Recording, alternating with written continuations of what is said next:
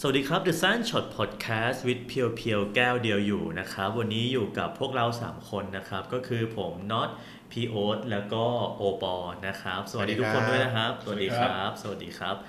ก็เอ่อ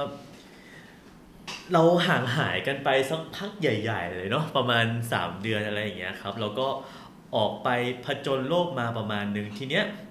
คือเมื่อ ไม่ไม่ไม่นานมานี้แล้วกันนะครับ มันก็มี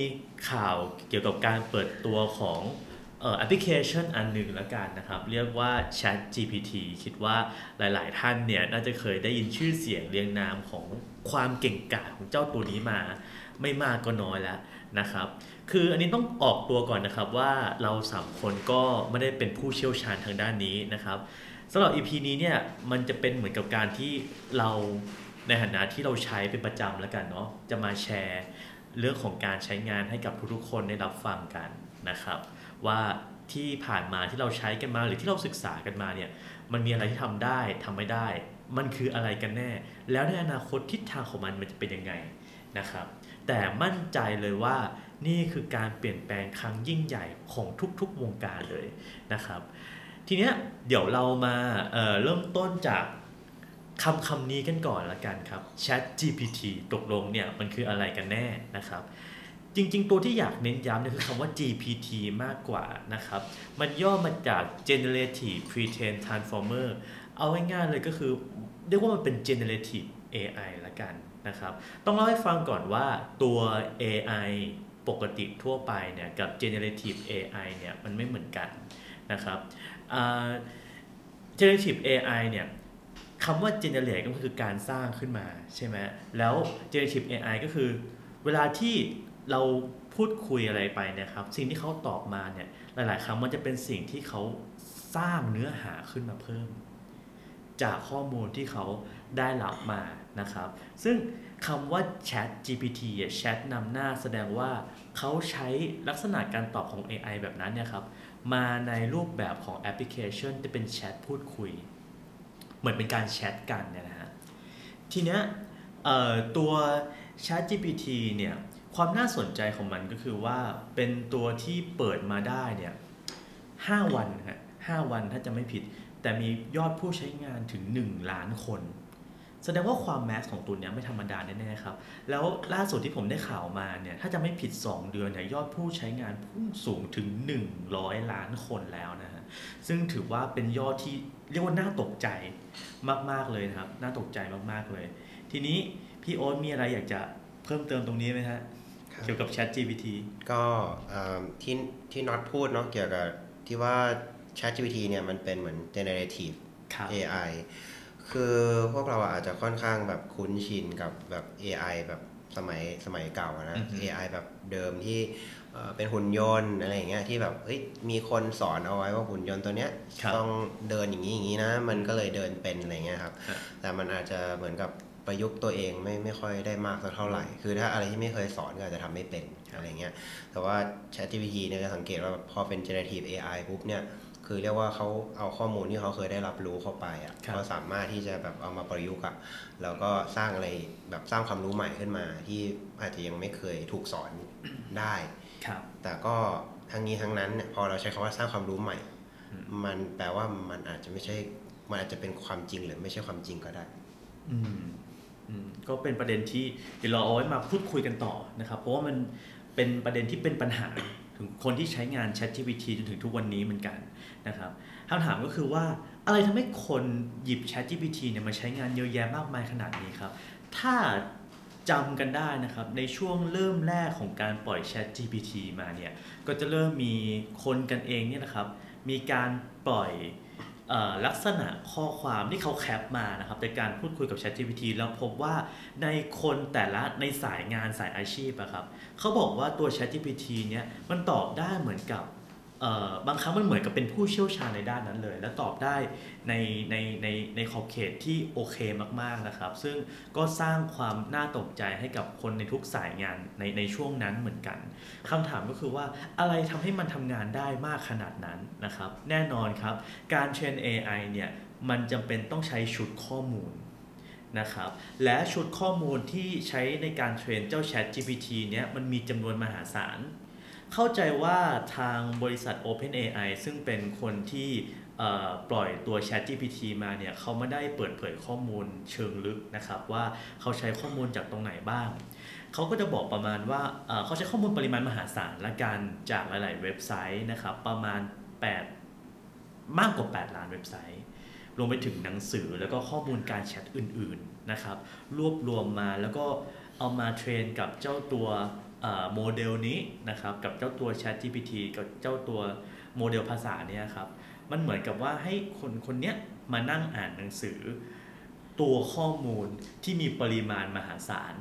นะครับแต่ว่าอย่างที่พวกเรารู้กันนะครับ อ่านหนังสืออย่างเดียวก็ใช่ว่ามันจะเอาไปใช้งานได้เอาไปตอบได้เลยถูกไหมนะครับเพราะฉะนั้นเนี่ยลำพังแค่การให้มันอ่านจากข้อมูลตรงนี้อย่างเดียวไม่พอครับ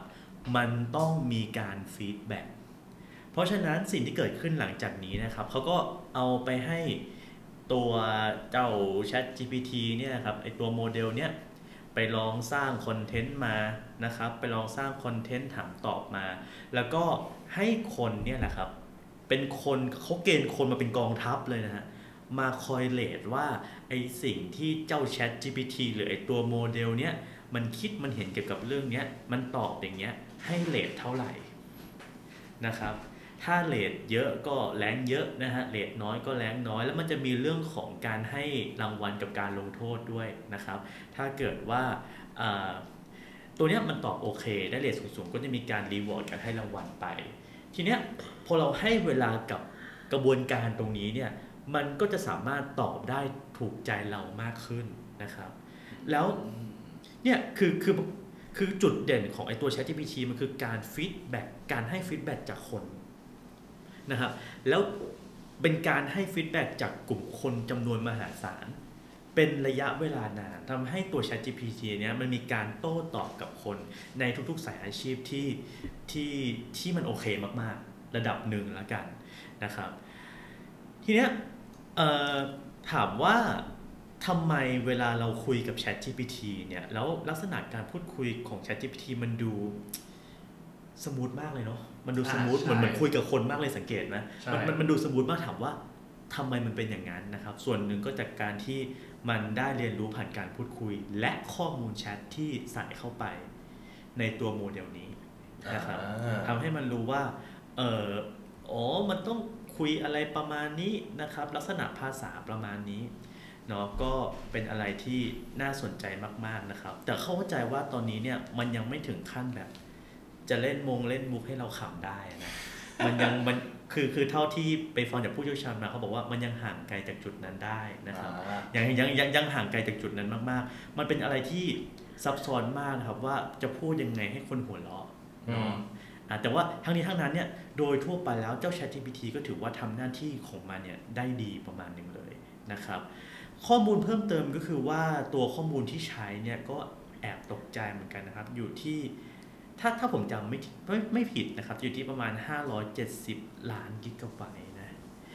570 ล้านกิกะไบต์นะครับ เป็นตัวเลขของปริมาณข้อมูลที่สูงมากๆเลยนะ 570 มีล้านแล้วมีคำว่ากิกะไบต์อีกทีนึงเหรอโอ้เยอะมากนะฮะเยอะเยอะมากเยอะมากนะครับ ถ้าท่านผมจำตัวเลขไม่ผิดเนาะทีเนี้ยแน่นอนครับ Chat GPT เนี่ยไม่ใช่ว่ามันจะทำทุกอย่างแทนเราได้ร้อยเปอร์เซ็นต์เนาะมันจะมีสิ่งที่มันทำได้ และมันก็จะมีข้อจำกัดเหมือนกันนะครับ แต่ว่าสิ่งหนึ่งที่ผมอยากจะแทรกก่อนที่จะเข้าไปที่ประเด็นนี้ก็คือมันมีเรื่องของเวอร์ชันอ่ามันมีเรื่องของเวอร์ชันตัว ChatGPT เข้าใจว่าเวอร์ชันล่าสุดเนี่ยมันคือเวอร์ชัน4 แต่ว่าตัวที่เขาปล่อยฟรีใช่ไหมฮะมันเป็น 3.5 ใช่ไหมทีเนี้ยถามว่า 3.5 กับ 4 เนี่ย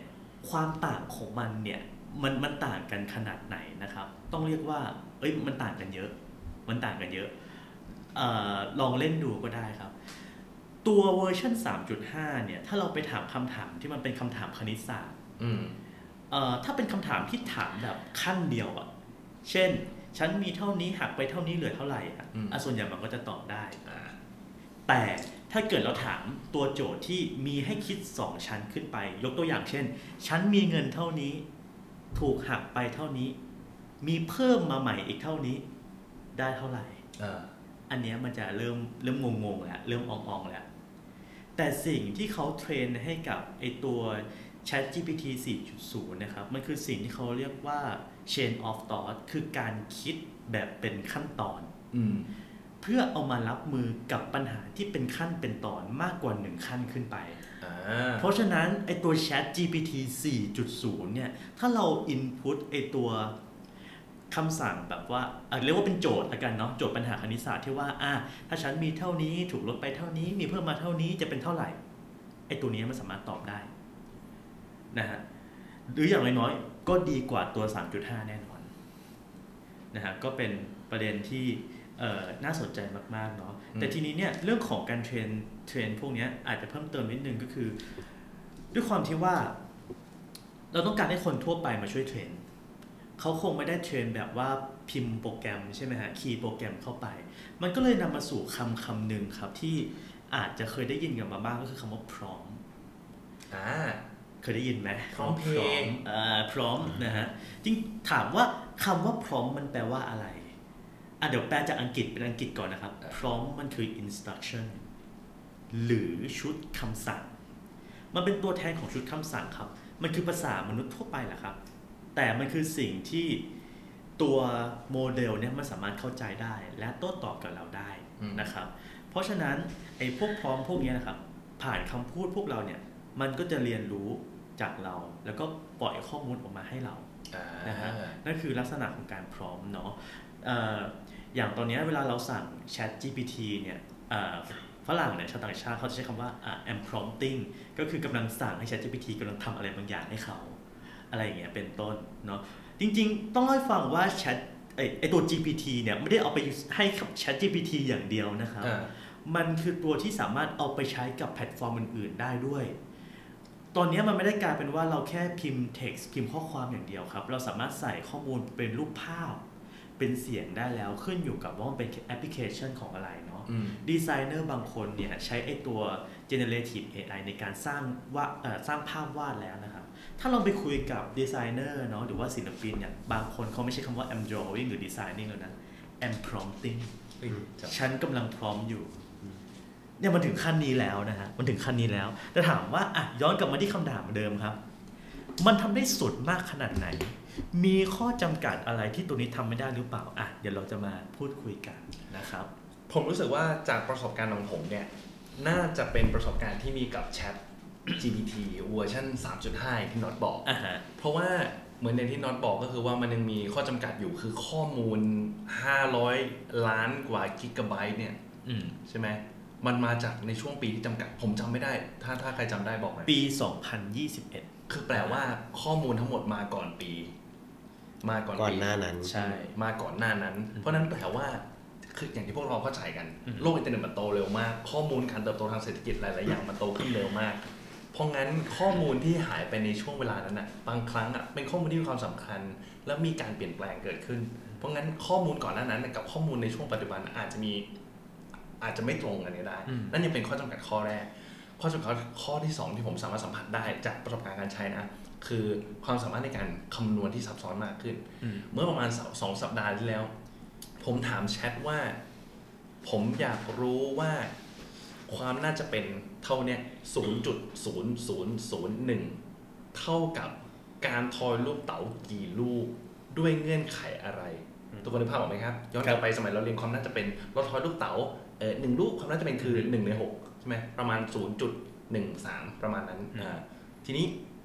ผมแค่ถามไปว่าแบบแล้วความน่าจะเป็นเท่ากับ0.0001อะจะต้องประกอบด้วยลูกเต๋ากี่ลูกด้วยเงื่อนไขอะไรนางตอบไม่ได้นะ นางตอบได้แค่ว่าจำนวนลูก แล้วนางก็บอกว่าแต่ไม่มั่นใจว่าเงื่อนไขที่ควรจะเป็นควรจะเป็นแบบไหนอืมคือเขียนมาค่อนข้างกำกวม บอกว่าคุณต้องกำหนดเอ่อคุณอาจจะต้องบอกว่าคุณอยากได้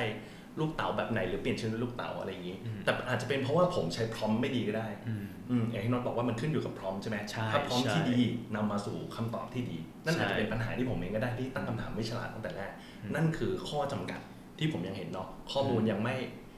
บางครั้งยังไม่อัปเดตสองอืมการคำนวณที่ซับซ้อน บักเช็คนี่อาจจะยังทำได้ไม่ไม่เต็มที่นะหรือว่าเราเองต่างหากที่ไม่เข้าใจพร้อมอืมนั่นคือสิ่งที่ผมเข้าใจนะครับผมในส่วนของผมเองเนี่ยที่ได้ประสบการณ์ที่ลองใช้มานะ คือหลักๆเนี่ยสิ่งที่ฟีเจอร์ที่หนึ่งที่ผมชอบมากของ ChatGPT ก็คืออ่าความสามารถในการสรุป อ่าอ่าก็คือแบบเราสามารถแบบว่าถามเขาว่า เอ๊ะสรุปหนังสือเล่มนี้ให้เราหน่อยสิอะไรอย่างเงี้ยเขาก็สามารถตอบให้เราได้เขาอาจจะสรุปให้เราเหลือแค่แบบห้าบรรทัดอะไรเงี้ยอ่าจากหนังสือทั้งเล่มอ่าอาจจะเราอาจจะสูญเสียใจความไปบ้างอืมแต่ว่าอย่างน้อยเราสามารถช่วยเอามาเหมือนย่นระยะเวลา ในในกาการรศึกษาค้นหาข้อมูลของเราได้อะไรเงี้ย แต่ว่าทั้งนี้ทั้งนั้นอะ มันก็ยังมีข้อจำกัด คืออย่างสมมตินึกภาพว่าถ้าเราแบบ ก๊อปปี้หนังสือทั้งเล่มอะก็โยนเป็น text เข้าไป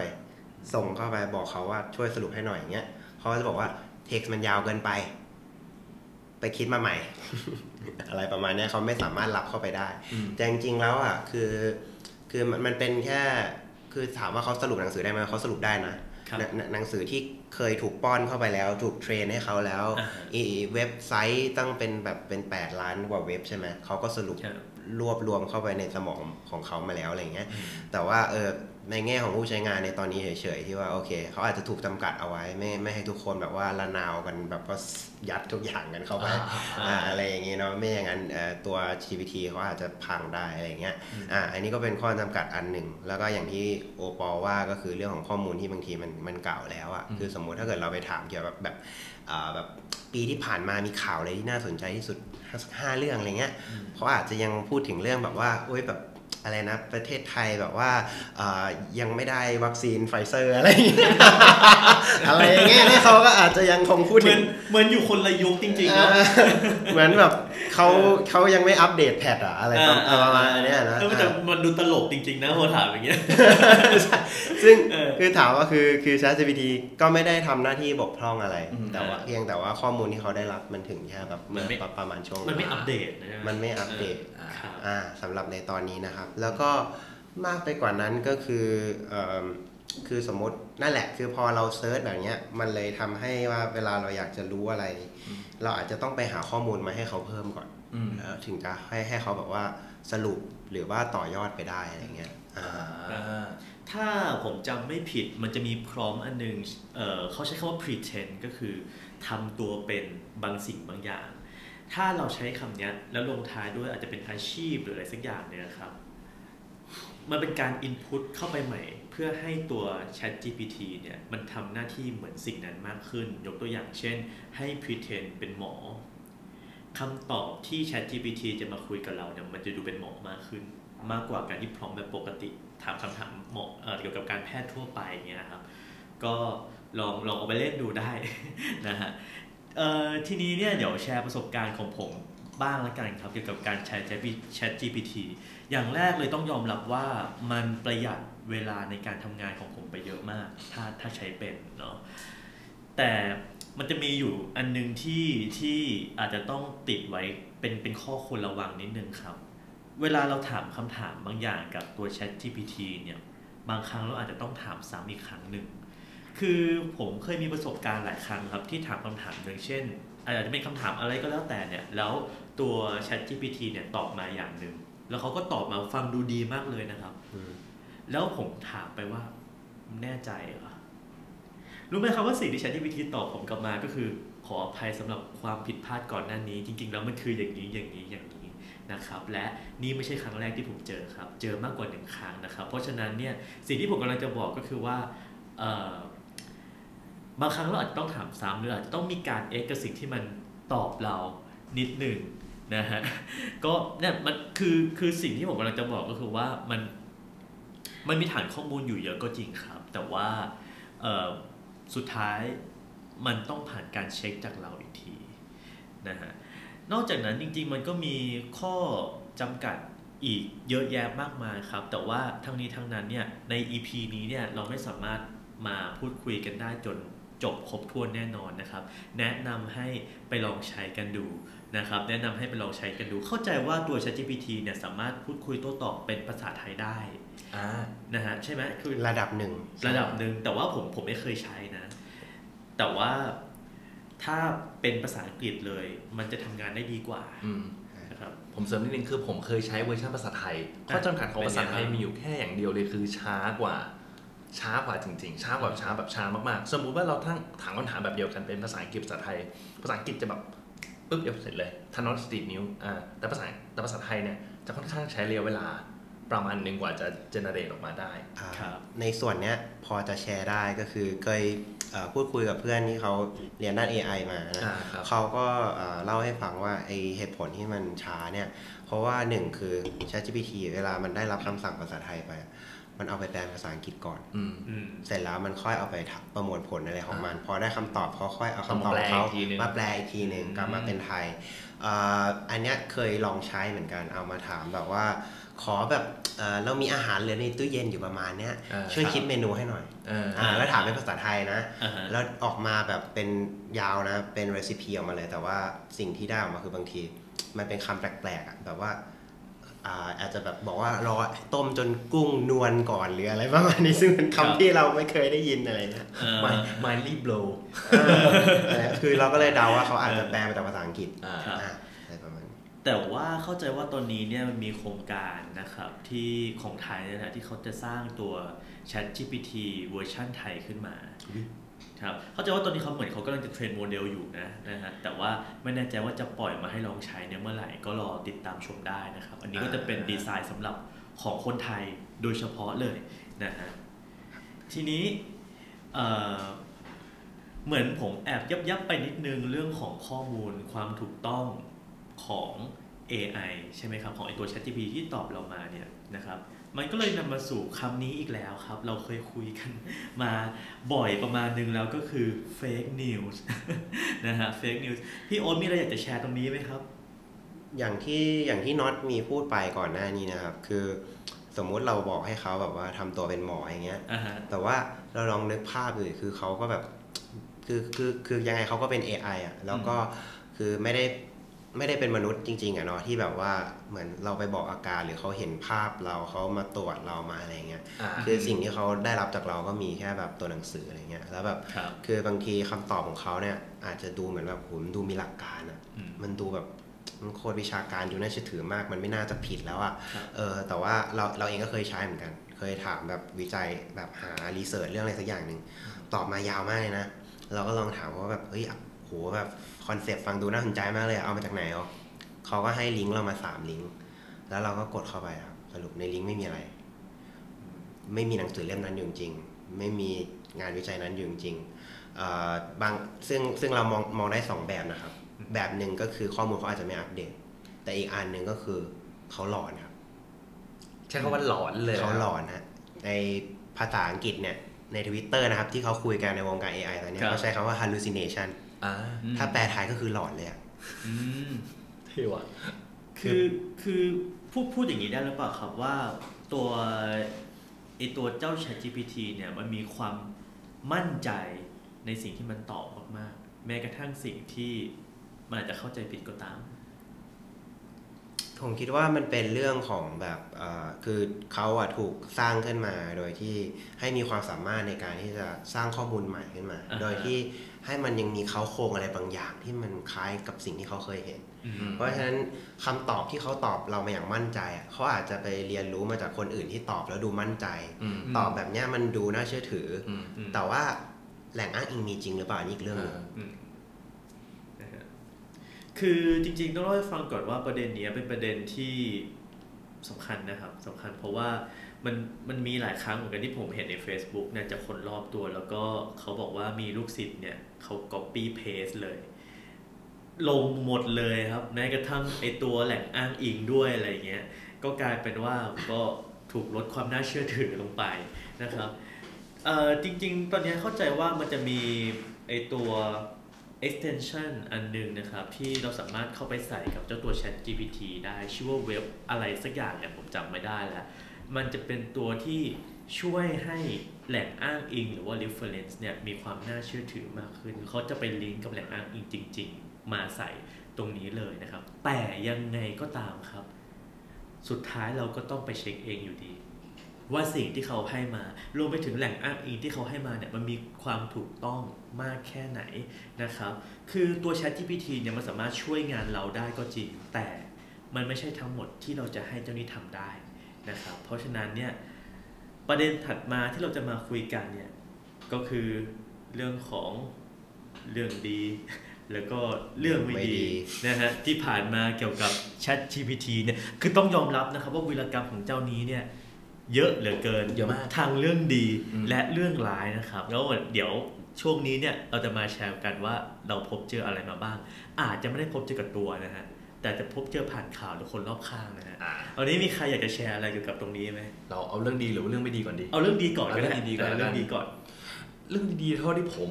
ทราบมาแล้วก็ได้ยินมาก็คือว่าอย่าครังบแรกเลยคือ พอมันเป็น generative AI มันสร้างสรรค์สิ่งใหม่ ๆ ได้อือฮึมันช่วยเรื่องของการลดระยะเวลาในการทำงานครับอย่างที่พวกเราคุยกันมาตลอดว่าพอเป็น AI ที่สร้างอะไรขึ้นมาแล้ว บางทีพอเรานึกไอเดียไม่ออก เราแค่แบบเสนออะไรเข้าไปสักนิดหนึ่งและหลายครั้งที่ไอเดียมันมันดูโอเคมากอืม ผมไปขอไอเดีย Chat GPT เมื่อประมาณเดือนที่แล้วคเพรับราะผมจะต้องไปงานปัดฉิมนิเทศอืมเนาะพูดเรื่องเกี่ยวกับการสื่อสารวิทยาศาสตร์ ผมยัง no idea เลยว่ามีระยะเวลาประมาณนี้ผมพอจะทำอะไรได้บ้าง ผมถามแชทไปตรงๆเลยแชทก็ช่วยแนะนำกิจกรรมเท่าที่เราพอจะทำได้ โดยผมใส่เงื่อนไขลงไปในพร้อมทุกอย่าง แล้วมันก็ออกมาดีแล้วผู้คนในงานก็ดูให้ฟีดแบ็ค่อนข้างดีด้วย อันนั้นคือเรื่องดีเท่าที่ผมประสบพบเจอมานะอืม ก็ในส่วนของข้อดีก็เสริมไปจากโอปอไปอีกแล้วกันนะครับ ก็ในมุมของผมเองก็มองว่ามันช่วยลดเวลาจริงๆคืออย่างที่บอกนะครับ เมื่อกี้เรื่องของลดเวลาการหาข้อมูลนะครับสองคือช่วยเราสรุปได้อีกต่างหากนะครับ แล้วก็คือจริงๆนอกจากนั้นเนี่ยคือผมมองว่ามันเหมือนกับ คือถึงมันจะเชื่อไม่ได้ร้อยเปอร์เซ็นต์อ่าแต่ผมมองว่าเหมือน ผมสามารถแบบรู้อะไรคร่าวๆได้อย่างเร็วมากอ่าครับๆแล้วผมไปต่อเองได้ครับอะไรประมาณเนี้ยอืมครับคืออย่างที่ผมบอกไปอะครับไอตัว Chat GPT เนี่ยนี่ตอนที่ผมใช้เนี่ยก็มันช่วยมันช่วยเรียกว่าเป็นตัวจุดประกายไอเดีย อย่างที่โอปอบอกได้เยอะ มันทำให้เราสามารถทำงานต่อได้ครับ เพราะว่าปกติเวลาเราทำงาน เวลาเราเริ่มคิดอะไรบางอย่างเองจากศูนย์เนี่ยต้องยอมรับว่ามันใช้เวลาประมาณหนึงเลยอื มมันใช้เวลาประมาณนึงเลยกว่าเราจะเริ่มหาแรงบันดาลใจได้กว่าเราจะเริ่มทำงานอะไรอย่างเงี้ยครับพอมี Chat GPT เข้ามาเนี่ยมันจะช่วยลดระยะเวลาในส่วนนั้นลงอ่าแล้วนอกจากนั้นเนี่ย Chat GPT ก็จะเผยมุมมองอื่น ๆ ที่เฮ้ยเวลาเรานั่งคิดเองเนี่ยอาจจะนึกไม่ถึงมาก่อน ก็เป็นตัวที่ประกอบการพิจารณาให้งานของเราเนี่ยมันรอบด้านมากยิ่งขึ้นอย่างเงี้ยครับก็อันนี้ก็จะเป็นข้อดีที่ จากประสบการณ์การทำงานของเราแล้วกันเนาะอืม ผ่าน ChatGPT เนี่ยที่เราเจอมานะครับอะก็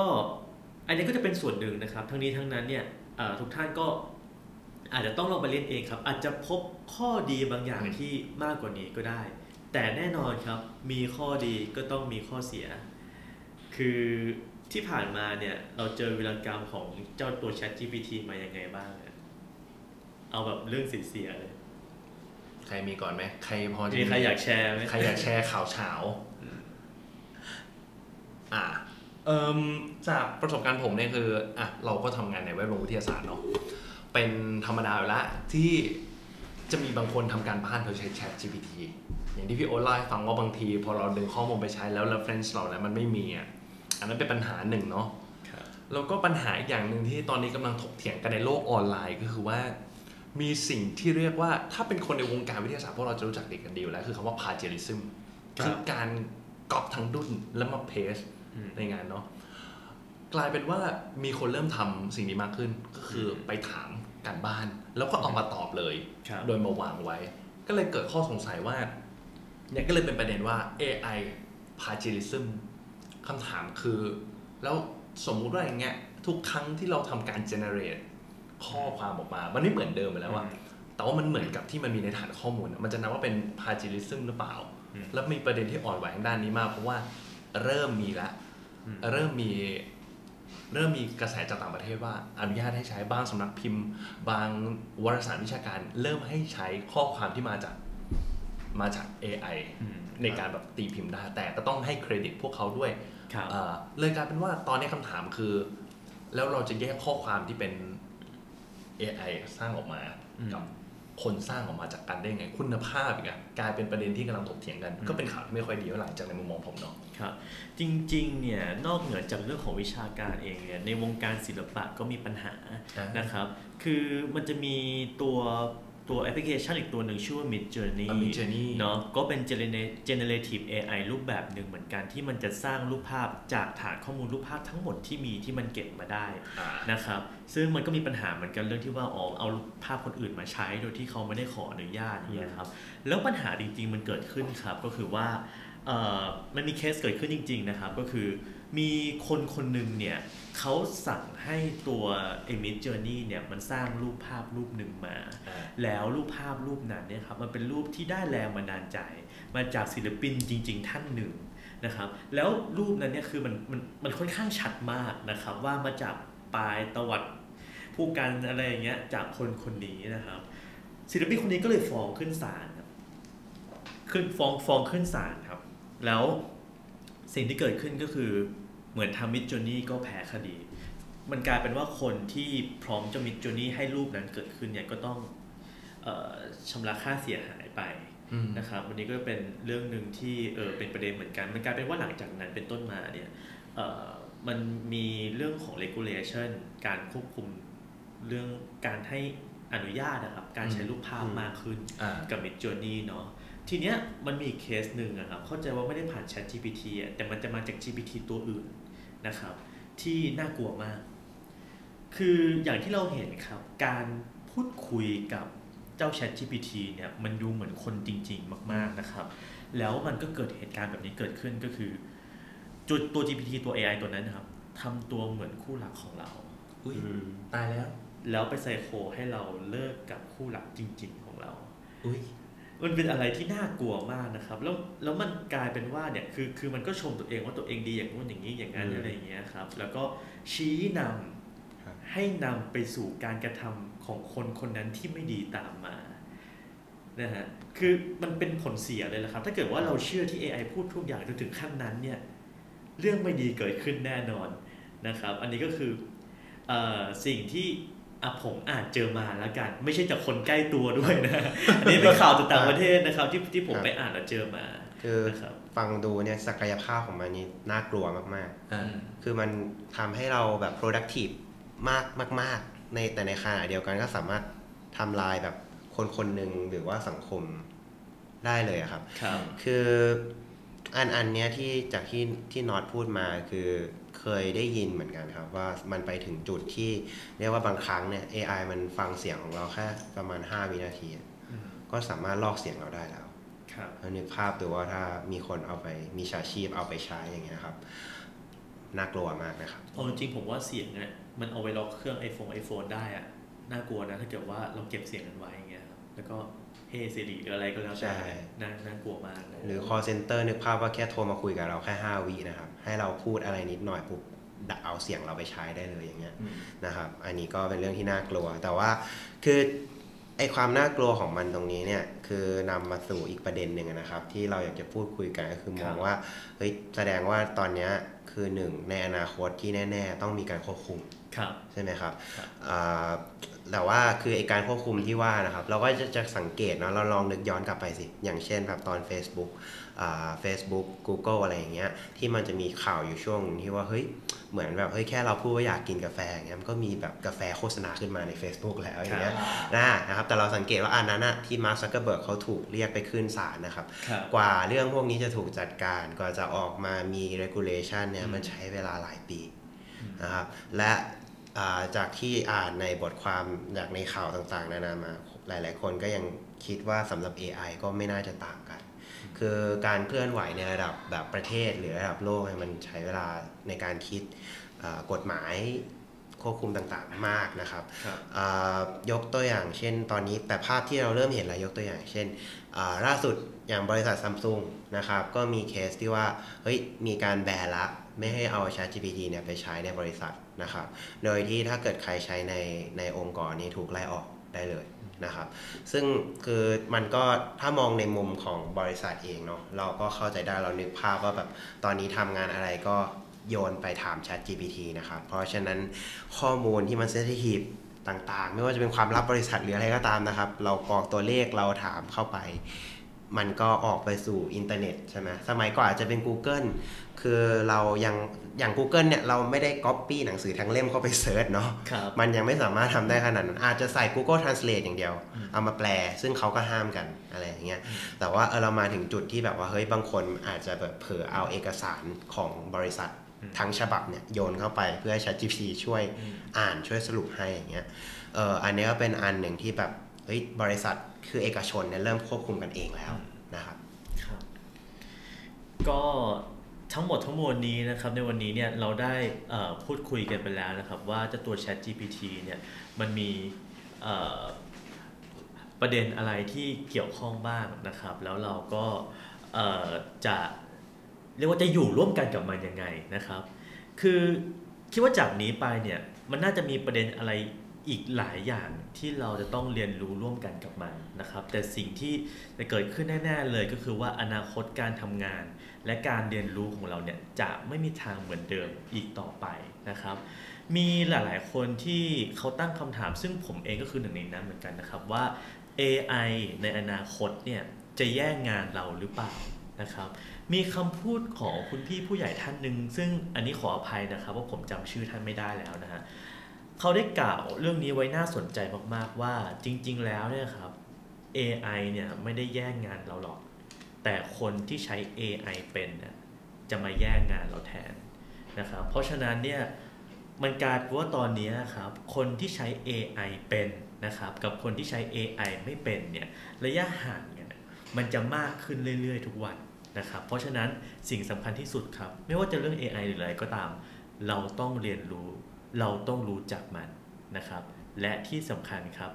อย่างที่เราพูดคุยกันมาตลอดครั้งวันนี้เนี่ยเราเน้นย้ำบ่อยมากว่า